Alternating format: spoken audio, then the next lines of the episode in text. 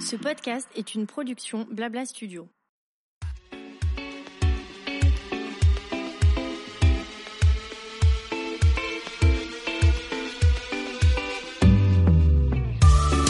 Bonjour à toutes et à tous et bienvenue dans mon émission Julia Donoton.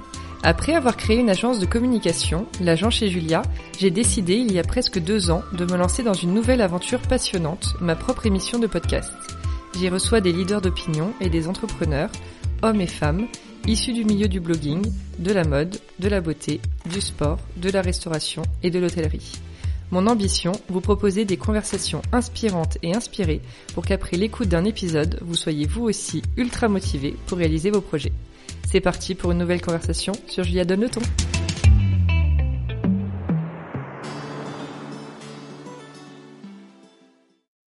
Hello à toutes et à tous. Dans ce nouvel épisode de rentrée, je reçois Céline Ruffet, la fondatrice de la marque L'Infuseur, qui propose des mélanges de plantes 100% naturelles avec un super packaging éco-responsable. On va parler de ses débuts, son parcours, sa vision d'entrepreneur, ses engagements et ses projets. Hello Céline. Salut Julia. Et merci d'être avec nous. Bah merci de m'inviter. Je suis ravie d'être là. J'aimerais bien pour commencer que tu nous dises quelques mots sur toi. Eh bien, écoute, je suis euh, une entrepreneuse euh, et maman. Euh, j'ai décidé d'entreprendre assez tard dans ma vie, voilà, puisque je me suis vraiment mise à m'investir à 100% dans l'infuseur il y a quatre ans. Donc c'est vraiment une troisième partie de vie pour moi, l'entrepreneuriat. Je pensais que c'était pas fait pour moi et tu vois finalement je m'épanouis pleinement dans l'entrepreneuriat. Et puis maman de deux petites filles, donc assez occupée et, et voilà. Et quelques mots sur l'infuseur. Comment tu décrirais ta marque? Alors l'infuseur, euh, c'est une marque euh, qui vient de mon goût pour tout ce qui est assez euh, bien-être et healthy. J'aime prendre soin de moi, ce qui n'est pas toujours le cas, soyons honnêtes. Hein. parfois j'ai quelques questions. ça m'arrive de boire, ça m'arrive de même de fumer, voilà. Mais j'ai toujours eu depuis petite une conscience vraiment assez forte euh, du bien que ça peut faire euh, de bien s'alimenter et de, et de consommer des choses saines. Mhm. Ça me donne le moral aussi. Je pense qu'il y a quelque chose euh, aussi de l'ordre de mon humeur. voilà, donc ça naît de ce désir-là. Et puis, bah, c'est aussi un petit rêve de petite fille. tu sais un peu les tambouilles qu'on fait dans le jardin où mhm. on mélange des herbes avec un peu d'eau et puis on met des pétales de fleurs. Et en grandissant, bah, j'ai eu la chance d'avoir accès à des produits euh, plus sophistiqués et j'ai créé des, des mélanges. Et j'ai eu la chance d'avoir euh, voilà euh, un premier point de vente qui s'appelle Colette à Paris et qui m'a permis effectivement d'avoir une visibilité intéressante et de pouvoir lancer mon projet à partir de là. Trop bien. Alors tu me racontais, tu nous as dit quelques mots, hein, mais que dès enfant tu faisais toi-même tes petits mélanges de plantes. Mais je suis pas la seule. T'as jamais fait ça? Non. Ah bon? Ah, je te jure, non. Il y en a qui disent, euh, souvent on a eu sur le podcast euh, des, designers, tu vois, qui disaient, moi je, dessinais des trucs, euh, moi j'étais ni dessin, ni mélange, j'aimais bien ah les animaux. T'as jamais joué à la tambouille, à la dinette avec euh, tes frères, sœurs ou copines euh, Tu vas euh, cueillir des trucs dans le jardin et puis t'écrases et puis tu fais goûter à tes parents leur disant c'est super bon. Oh. Là ils te disent qu'est-ce que t'as mis dedans? Rien que des plantes. Écoute là ça me dit rien mais je demanderai à maman au cas où. Écoute en tout cas mes filles le font aussi tu vois donc je leur je leur transmets peut-être ce goût de la tambouille. et du coup après à quel moment en fait pour toi tu t'es dit ok ce truc là que j'aime bien donc tu m'as dit que tu en faisais aussi pour tes dîners que tes amis euh, buvaient tes tisanes et disaient ah, c'est dingue ce que tu nous prépares. Et est-ce que ça a commencé avec euh, l'engouement de tes amis, du coup le fait qu'elle elle t'ait dit, elle t'ait un peu poussé à te lancer, ou tu t'es dit euh, parce que tu as fait ça en side project. T'as fait ça à côté de ton alors job exactement. Quand j'ai commencé l'infuseur, c'était pas mon job, c'était quelque chose que je faisais en plus. Un peu comme il y a des filles qui tricotent, mm. il y a des filles voilà qui ont des passions. Euh, moi, je faisais des mélanges de plantes, mais qui euh, s'inspiraient beaucoup de la cuisine, en fait. C'est-à-dire mm. que tu euh, fais un repas et en fait, tu prolonges la recette que tu fais parce que tu vas avoir un petit peu de verveine citronnelle et que tu vas mettre quelques zestes de mandarine et un petit morceau de gingembre au fond d'une théière transparente et tu mm. en fais tout d'un coup finalement une recette mm. pour terminer ton repas.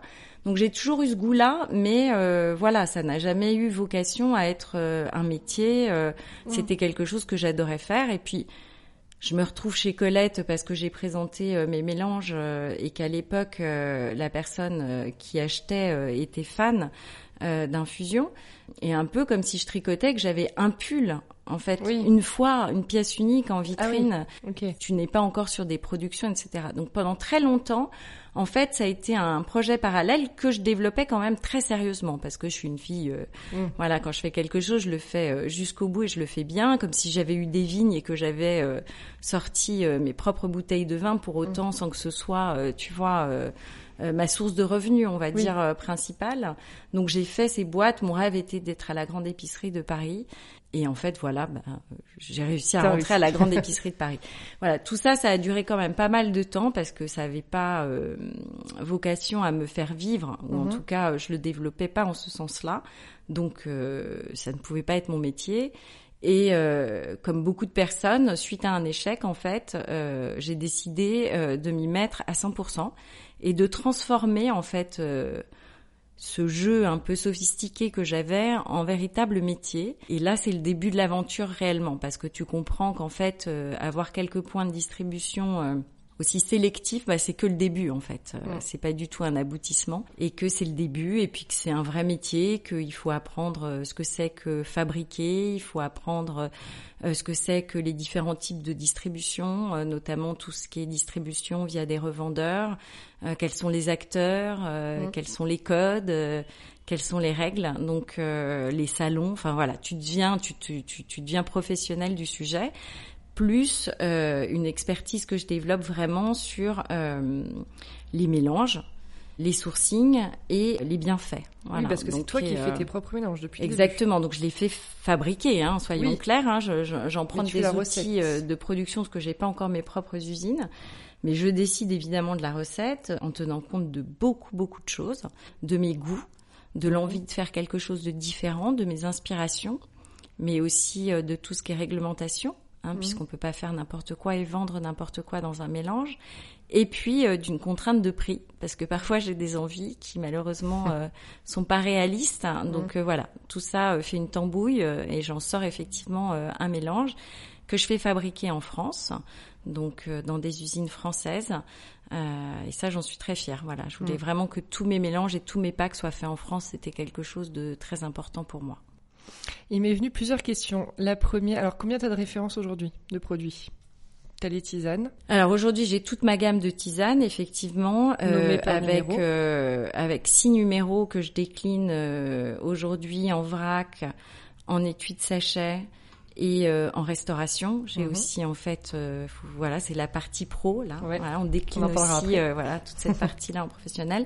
J'ai sorti trois thés verts aux plantes que je décline également en vrac et en sachet. J'ai aussi des coffrets. J'ai un coffret, voilà, de collection d'infusions qui est un de mes best-sellers, qui marche très bien et qui réunit toute ma collection d'infusions. Je travaille sur un deuxième coffret. Après, j'ai des collaborations, mhm. puisque j'ai collaboré avec Jolie Mama euh, sur euh, une verticale euh, féminité avec une tisane d'allaitement. Et on travaille également sur un autre projet ensemble. Et Mathilde Lacombe avec une tisane clean numéro 7. Voilà, et pareil, je travaille sur, sur un autre mélange avec elle. et ce que vous voyez pas aussi, c'est tout ce que je propose au restaurant ce qu'on appelle le CHR. Donc là, j'ai une gamme beaucoup plus large.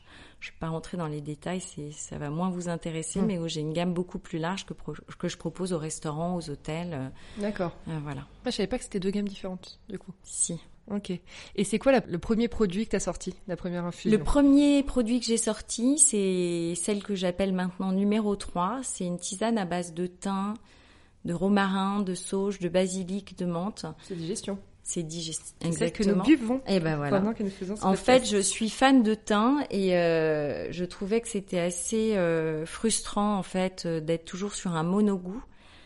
Et je me suis vraiment euh, dit qu'il fallait créer euh, une tisane riche en plantes et en goût Souvent, dans ce milieu-là, on propose des mélanges assez basiques. Mm. En fait, c'est pas un milieu qui euh, approche le produit par euh, le goût, l'émotion, qui va plutôt être sur le fonctionnel. Donc, il y a une plante euh, qui a des bienfaits digestifs, donc mm. on va s'arrêter là. Et mm. Éventuellement, on va te faire un mix de deux plantes. Mais il n'y a pas la sophistication qu'on va trouver dans le milieu du thé, où c'est beaucoup plus élaboré au niveau du savoir-faire, des mélanges, des outils de production. Tout le milieu du thé est beaucoup plus sophistiqué en termes d'approche euh, de recettes que le milieu des plantes, en fait, D'accord. d'autres euh, savoir-faire, hein, qui sont les bienfaits des plantes, couper les plantes, les faire pousser, les faire sécher. Voilà. Donc moi, j'essaye de faire un petit peu un- une réunion des, des- des deux savoir-faire pour avoir une tisane, voilà, qui était pour moi la tisane universelle parce que elle est euh, évidemment bonne pour la digestion, mais évidemment en hiver, elle est aussi parfaite pour tout ce qui est rhume. Et tu vois, ce matin. Je vais vous avouer que je suis très très très enrhumée en ce moment. Et ce matin, bah, j'ai mis du vrac dans un bol et je me suis fait euh, l'infusion en vapeur. Voilà pour, Pour me dégager dé- les voies respiratoires. décongestionner, etc. Donc c'est une infusion en fait qui pourrait être vraiment faire plein de choses à la fois en fait. Oui, qui a Elle- des bénéfices sur plusieurs elle peut se boire, mais voilà, je te Mm. dis, elle, elle m'a fait un bain euh, absolument fabuleux, euh, Mm. décongestionnant ce matin, euh, et c'est celle que je bois le plus. Voilà, Ah. c'est mon, c'est mon infusion C'est encore ton, adorée. ton infusion, ton Ouais. infusion chouchou. Ah, je pourrais en boire toute la journée, moi. Je ne me lasse pas. Alors, donc, tu nous racontais que tu as lancé l'infuseur et tu avais donc ce job de salarié à côté. À partir de quand Quel a été le déclic? Quel, quel événement as-tu vécu pour te dire, OK, maintenant, je me mets 100% dans l'infuseur? Je m'y consacre Alors pour être vraiment honnête, ça part d'un échec, euh, un job qui se termine mal. euh, Mhm. Donc euh, je me pose vraiment la question de quelles sont mes envies aujourd'hui, mais mais qu'est- qu'est-ce qui serait cohérent en fait avec euh, avec mes choix de vie. Euh, J'avais décidé euh, bah, d'être mère, j'avais deux enfants, j'avais décidé de partir vivre en banlieue parisienne pour m'él- m'éloigner un petit peu de l'agitation euh, parisienne. Donc euh, voilà, je pense que l'entrepreneuriat à ce moment-là faisait sens pour gagner en liberté, euh, même euh, si on le sait, hein, moi je suis une grosse bosseuse, donc euh, donc on travaille beaucoup, mais en tout cas euh, c'est un tempo que je choisis et c'est quelque chose qui est très important pour moi, notamment dans le projet de l'infuseur, c'est cette histoire de tempo en fait. Mm. Il y a des moments j'ai envie d'être rapide, il y a des moments j'ai envie d'être lente, il y a des moments je suis créative, il y a des moments je le suis pas. Euh, je trouve que on n'est pas euh, tous les jours, on, on, a, on, on ne se réveille pas tous les jours avec la même énergie. Donc vraiment, c'est ça, s'écouter pour moi. C'est euh, c'est pouvoir euh, se dire, bah aujourd'hui, euh, j'ai une patate d'enfer, euh, je vais euh, appeler des clients, euh, je vais euh, lancer une nouvelle collab. euh, parfois, j'ai envie d'être dans ma bulle, parler à personne, euh, être plutôt sur de, la dégustation, euh, imaginer des mélanges. J'essaye de m'écouter un minimum plutôt que de me dire bon le lundi je fais ça, le mardi je fais Mm. ça, euh, voilà. Et l'entrepreneuriat peut te permettre, en tout cas à ma taille, euh, cette forme de liberté. Sans compter que euh, j'ai pas d'horaire imposé, donc euh, ça c'est chouette. C'est clair. Et du coup, quand tu t'es lancé, tu qu'est-ce que t'as priorisé? Enfin, re- si je puis dire, relancer la marque ou parce que qu'est-ce que Ah bah tu vois, si, qu'est-ce qu'il y avait de je, je- je réfléchissais. Bah j'ai écrit un bouquin. Ah oui, J'ai sorti un bouquin tout à fait. euh, qui s'appelle Faites entrer les infusions euh, dans votre vie, Mm. qui était à la fois pour moi un moyen de d'assumer hein, le Mhm. fait de passer ma passion en job et de le dire euh, haut et fort, et une transition qui me permettait effectivement de prendre la parole sur le sujet euh, euh, de manière un petit peu euh, parallèle. Et c'est une copine, euh, bah, Catherine Kluger, qui euh, lors d'un déjeuner m'a dit tu devrais écrire un bouquin et euh, ça. a- Mm. Voilà, petite graine plantée et je me suis dit je vais l'écouter, je vais euh, je vais sortir un bouquin. Trop bien. Et ça, c'était en quelle année? Il y a quatre ans? Écoute, je sais plus, ouais, ouais, faudrait euh, retrouver, mais c'est à peu près, tu le- sais, le temps de l'écrire et euh, Oui, le temps de trouver la maison d'édition, de l'imprimer, ça prend cinq minutes. C'est clair. Mais j'ai été assez vite. Ah ouais? Ouais, j'avais envie Ouais, oui. de passer à autre chose. Ouais. Bah c'est c'est toujours un peu fastidieux euh, les livres parce qu'au début je pense que t'es hyper euh, emballé, il y a plein d'idées qui viennent etc. Et puis après ça devient un peu plus lent, les allers-retours avec l'éditeur, tout ça. Je sais pas. Toujours ce que j'ai entendu. Par rapport à ta stratégie commerciale, qu'est-ce que donc tu nous parlais de CHR, de B2B, Ouais. voilà. Alors CHR, Est-ce que- c'est une partie du B2B. D'accord. Ouais ça j'y connais pas grand chose moi. Bah, en fait, euh, tu, tu vends soit en direct à tes Ok. clients euh, finaux, donc Ouais. euh, soit par internet, soit parce que tu es une boutique, soit tu passes par des intermédiaires qui vont revendre aux clients. Donc ça peut être la grande épicerie, euh, ça peut être un concept store, ça peut être un hôtel, ça peut être voilà. Ah oui ok d'accord. Mais qui revendent forcément au grand public. On est d'accord, c'est pas. Pas, ou, ou- en tout cas oui, ou sous forme de, de tasse de thé dans un restaurant. Oui, c'est ça, voilà. Mais voilà, tu passes par un intermédiaire. Et voilà, moi j'ai commencé par euh, le, le B2B. Et comment était le marché à cette époque? Alors, quand t'as lancé l'infuseur il y a 4 ans, est-ce que t'avais beaucoup de concurrence ou? Alors je l'ai lancé il y a plus longtemps Oui, qu'il y a 4 ans. 7, 7 ans 8 ans Ouais, je crois que les, les premières fois où je suis allée voir la grande épicerie, ah bah il y avait personne sur euh, le marché des infusions un peu haut de gamme. J'étais la seule à proposer, ce qui était un petit peu lunaire et c'est aussi pour ça que je suis rentrée chez Colette et à la grande épicerie parce que euh, c'était un projet totalement atypique euh, d'aborder ce projet euh, euh, avec un peu de sophistication, euh, en y mettant de l'émotion, du travail sur la marque plutôt que du fonctionnel. Donc euh, je pense que j'étais assez pionnière hein, Mm. sur le sujet sans me lancer des fleurs, mais je pense avoir été la première en tout cas à attaquer euh, ce sujet euh, pas ce me euh, semblait. avec Mm. cet angle-là. Mm. Mm. Oui, parce que on les voit pas, mais je mettrai évidemment tous les liens vers le site, Instagram, etc. Mais c'est quand même des très belles boîtes que tu as créées toi, d'ailleurs, un peu sur mesure, qui changent vraiment de ce qu'on trouve euh, sur le marché aujourd'hui. Alors, encore les boîtes, je les ai pas totalement créées. Pour être honnête, j'avais une envie de boîte à chapeau que je voyais chez ma grand-mère. Mhm. Euh, je crois que la rondeur aussi euh, me plaisait. Et puis, j'avais envie d'une boîte en carton parce que je Mhm. trouvais que c'était beaucoup plus euh, en phase avec la naturalité du produit qu'une boîte Mhm. en fer. On va dire que je suis partie de, de, de ce postulat-là. Mhm. Après, je suis allée chercher des fabricants spécialistes euh, Mhm. des boîtes rondes en carton. Donc, il faut savoir que c'est un savoir-faire français européen, puisque à l'époque, il fallait une qualité de carton en fait suffisamment euh, bonne pour pouvoir euh, le tourner et Oui. que d'autres pays n'avaient pas. Donc voilà, euh, j'a- j'avais envie, puis j'ai travaillé avec le fabricant euh, sur un modèle, effectivement, euh, qui est un modèle qui est le mien aujourd'hui, et on a mis beaucoup de temps à la mettre au point, pour être honnête. Mais oui, Et oui, c'est je- très toi aujourd'hui, c'est très différenciant, je trouve. Donc ça vaut le coup, je trouve. Ouais, il y en a d'autres des boîtes rondes. De... Je suis pas la seule, hein, mais. Euh... Non, en tout cas, com- t'étais la seule quand t'as commencé.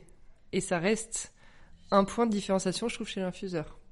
Bah, Alors, je sais pas si j'étais la seule, hein, mais mais euh, mais en tout cas euh, sur ce marché-là, dans ces rayons-là, oui. Oui, plus voilà, très spécifique euh, sur tes produits. Et en termes de communication, alors, par quoi t'as commencé? J'ai pas trop réfléchi, je vais te dire. Ça, franchement, euh, j'ai pas travaillé le sujet. Tu vois, c'est toujours pareil quand tu bosses pour quelqu'un, tu fais des beaux plans marketing, euh, on te demande des PowerPoint et quand c'est pour toi, en fait, euh, tu fonces, tu fonces. Bah oui, mais il y a T'avances, tu mets un pied, euh, de, enfin voilà, t'avances à, à, à ton rythme comme tu peux. Je sais pas trop comment on a fait, je saurais pas te répondre parce Mm. que je l'ai pas calculé, je l'ai pas vu venir. C'était l'opportunité. Euh, ouais, c'est exactement. C'était des rencontres. euh, je pense que j'étais passionnée, donc euh, il y avait certainement quelque chose que je dégageais de très fort.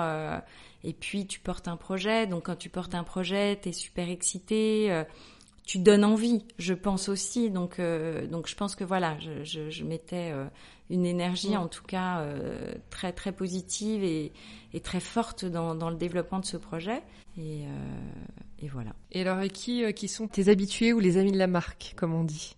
Celles qui te suivent un peu depuis le début? Moi, je sais pas si je vais citer de nom, mais euh, j'ai des clientes super fidèles, bah, qui sont, je t'avoue, plus en plus nombreuses. J'ai plus de mal à suivre aujourd'hui, Mm. mais ouais, ouais, j'en ai qui sont là depuis le départ. Et t'as- c'est toi qui tiens toujours le compte Instagram, par exemple? Mm, Ouais. je souris parce de que c'est un peu euh, quand, quand, quand je peux, quoi. Ouais, ouais, ouais, bah oui. Voilà, quand, quand, c'est quand je peux, hein. quand- c'est chronophage, il faut que, il faut aussi que ton entourage l'accepte, si tu Mm. veux.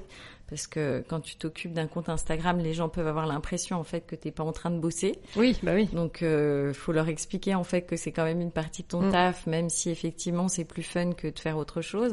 Assez compliqué. Il faudrait que j'y mette un peu de stratégie. Euh, pour l'instant, c'est encore. euh, je pense que c'est pas totalement mature euh, encore, mais c'est aussi ce qui fait le charme d'une marque Oui. incarnée, c'est que c'est que derrière t'as vraiment la fondatrice et que voilà, quand je suis en vacances, bah, je poste des photos de mes, vac- de mes vacances. C'est- aussi c'est la limite et le charme du truc. Bah oui, oui, oui. Voilà. Ah, bien sûr. Et du coup, quelles sont tes missions à toi aujourd'hui? Parce que tu t'es entouré maintenant d'une petite équipe. Alors mes missions, ça reste toujours euh, le développement produit infusion. Je Mhm. me fais aider euh, par une fille géniale qui s'appelle Diane euh, sur tout produit un peu connexe. On Mhm. a des envies, j'ai des envies depuis longtemps. J'étais frustrée de pas pouvoir développer d'autres produits, donc elle va m'aider à faire tout ça. Je m'occupe de toute la partie euh, gestion. cest je suis lien avec le comptable, je suis lien mm. avec, euh, enfin voilà, toute cette partie-là un peu euh, business. finance. Ouais. toute la partie business me revient. Et puis, en tant que fondatrice, c'est souvent moi qui suis à l'origine des, des, des, idées encore. J'ai des impulsions, des envies euh, que j'essaye de transmettre. Et voilà, des idées un peu... J'essaye de faire les choses différemment. Donc, j'essaye mm. toujours d'avoir un, une approche un peu différente, quel que soit le sujet en fait. J'essaye mm. de pas faire comme les autres, ou en tout cas ne pas avoir le sentiment, parce qu'on est tous inspirés par euh, les mêmes sujets, donc à un moment donné mm. ça se recroise. Mais j'essaye moi de pas copier. En tout cas, c'est pas mon envie. Est-ce que j'allais te demander par rapport à la concurrence aujourd'hui, est-ce que il y a ce truc de aller regarder ce que font les autres, tu vois, qui peut te faire sentir un peu mal parce que, enfin, ça, ça concerne tout le monde dans n'importe quel domaine, hein, mais tu vois, tu vas juste regarder et tu dis ah il a fait ça, ah j'aurais pu faire ça ou machin, ou vraiment tu restes euh, dans ta lignée à toi et alors à ce stade de développement de ma boîte, je ne regarde pas. Ça ne m'apporterait pas grand chose à part de la frustration et une envie de vouloir peut-être m'inspirer des mêmes choses. Donc je ne regarde pas. Je pense que quand tu as une maturité de boîte, euh, il faut le faire parce que sinon, bah, quand tu es leader sur un marché, que tu regardes jamais euh, ce que les autres font, mais c'est loin d'être mon cas, donc on est tranquille. Moi, je suis sur un marché encore de niche, voilà, et, euh, et donc non, je regarde pas. Je veux surtout pas m'inspirer des autres même si on est tous nourris. bah oui, préparés, tout ça. Donné, ouais. Ok. Mais non. Ok. Et est-ce que tu as, des, as une envie euh, d'expansion pour ton entreprise particulière dans l'idée de, je sais pas, prendre un investisseur par exemple un jour ou te faire acheter ou t'es pas du tout dans ce, ce modèle-là? Alors, en fait, euh, je, je sais pas trop, en fait, pour être mm. honnête. C'est assez compliqué. Après, je me fais accompagner parce que j'ai des besoins notamment euh, en trésorerie, en BFR par rapport au tous les stocks que j'ai, euh, qui m'obligent à avoir effectivement des mhm. partenaires. Après, une fois de plus, j'avance. J'ai envie euh, surtout euh, de construire quelque chose, y mettre du sens. construire une équipe me ferait plaisir, même si au final j'aime bien travailler seule, mais mais j'ai envie d'être accompagnée pour pour pouvoir faire plein de choses que je ne peux pas faire parce que je suis pas douée pour tout. Même si au départ tu fais tout j'ai des limites euh, très sérieuses sur certains sujets. Donc euh, le fait de s'entourer, euh, c'est génial parce que du coup, on, s'entoure de gens qui sont plus compétents et qui ont de nouvelles idées, une nouvelle fraîcheur, enfin mm, mm. quelque chose de, de, différent. Donc c'est vraiment l'enrichissement voilà par l'équipe. Après où aller, je, je, je t'avoue que j'en sais rien. J'avance.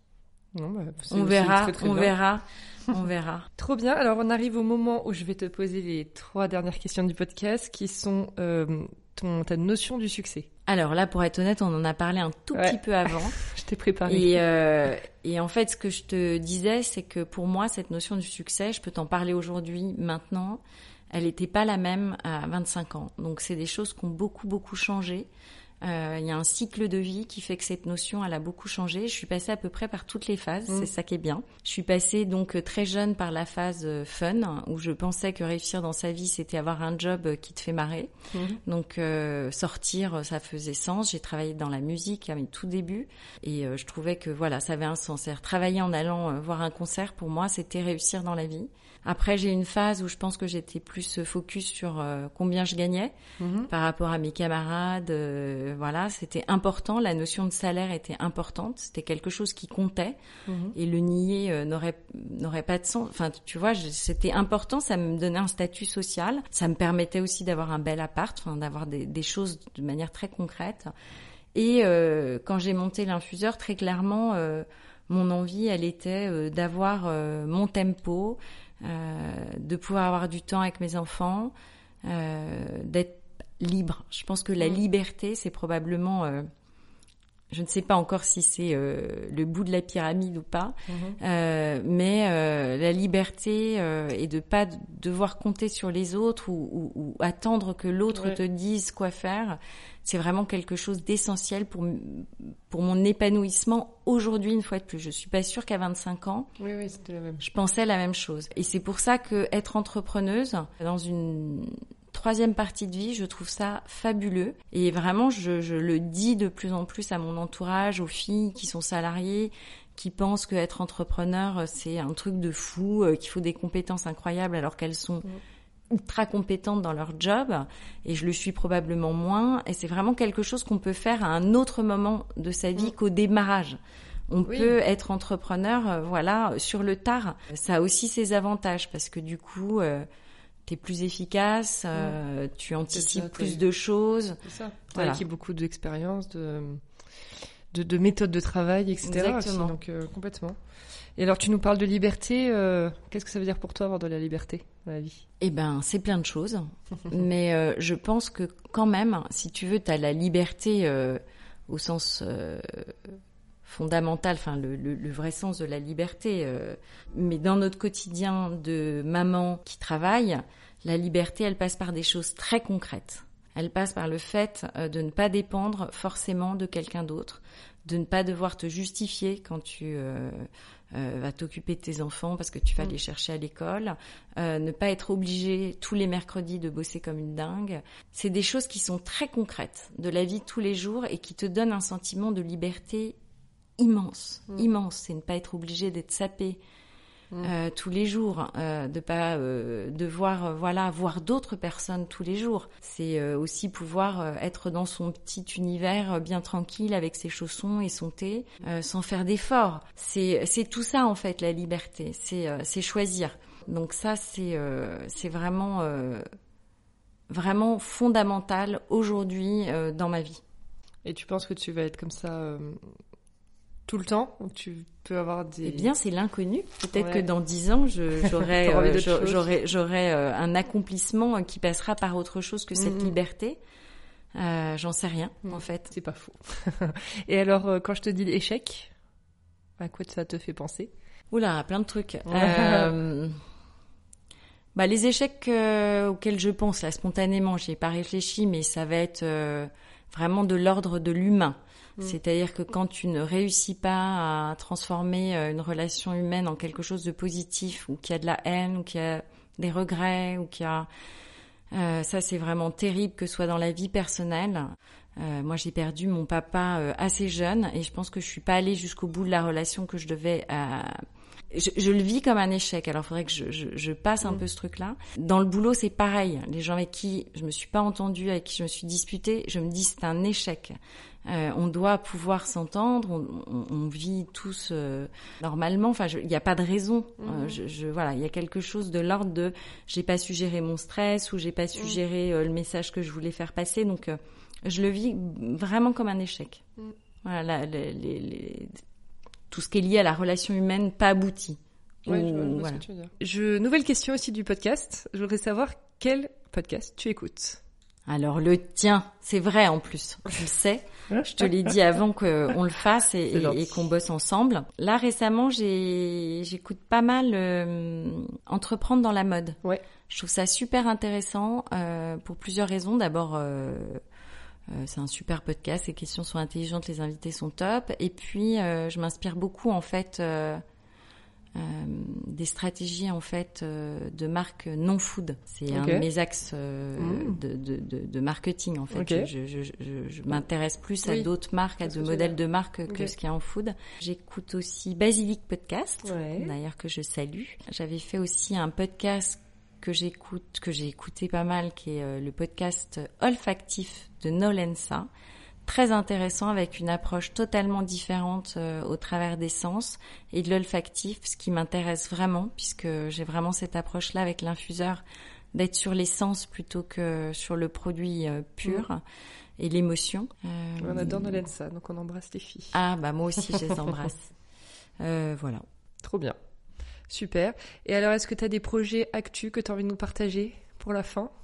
Bah, ma grosse actu là du moment, c'est l'ouverture euh, donc de notre euh, boutique éphémère. Je sais pas comment on appelle ça, puisque on y reste quand même euh, longtemps. Euh, au moins jusqu'à Noël et probablement un bout de l'année prochaine.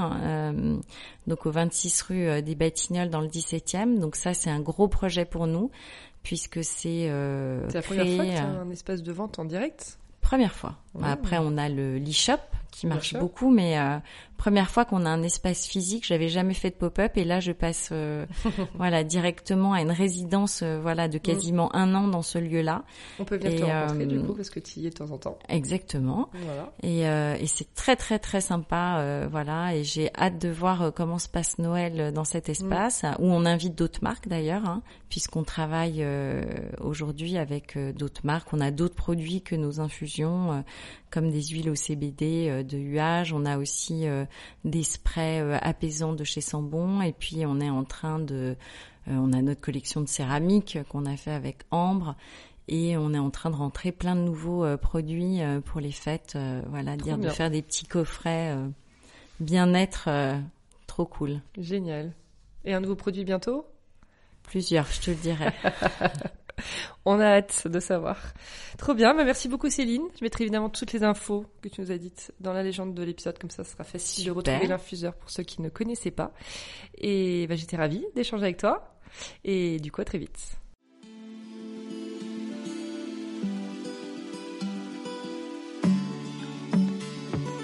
Merci d'avoir écouté l'épisode d'aujourd'hui. N'hésitez pas à me laisser vos commentaires, avis et notes sur les plateformes de diffusion et sur mon compte Instagram, l'agent chez Julia. Je suis toujours ravie de vous lire.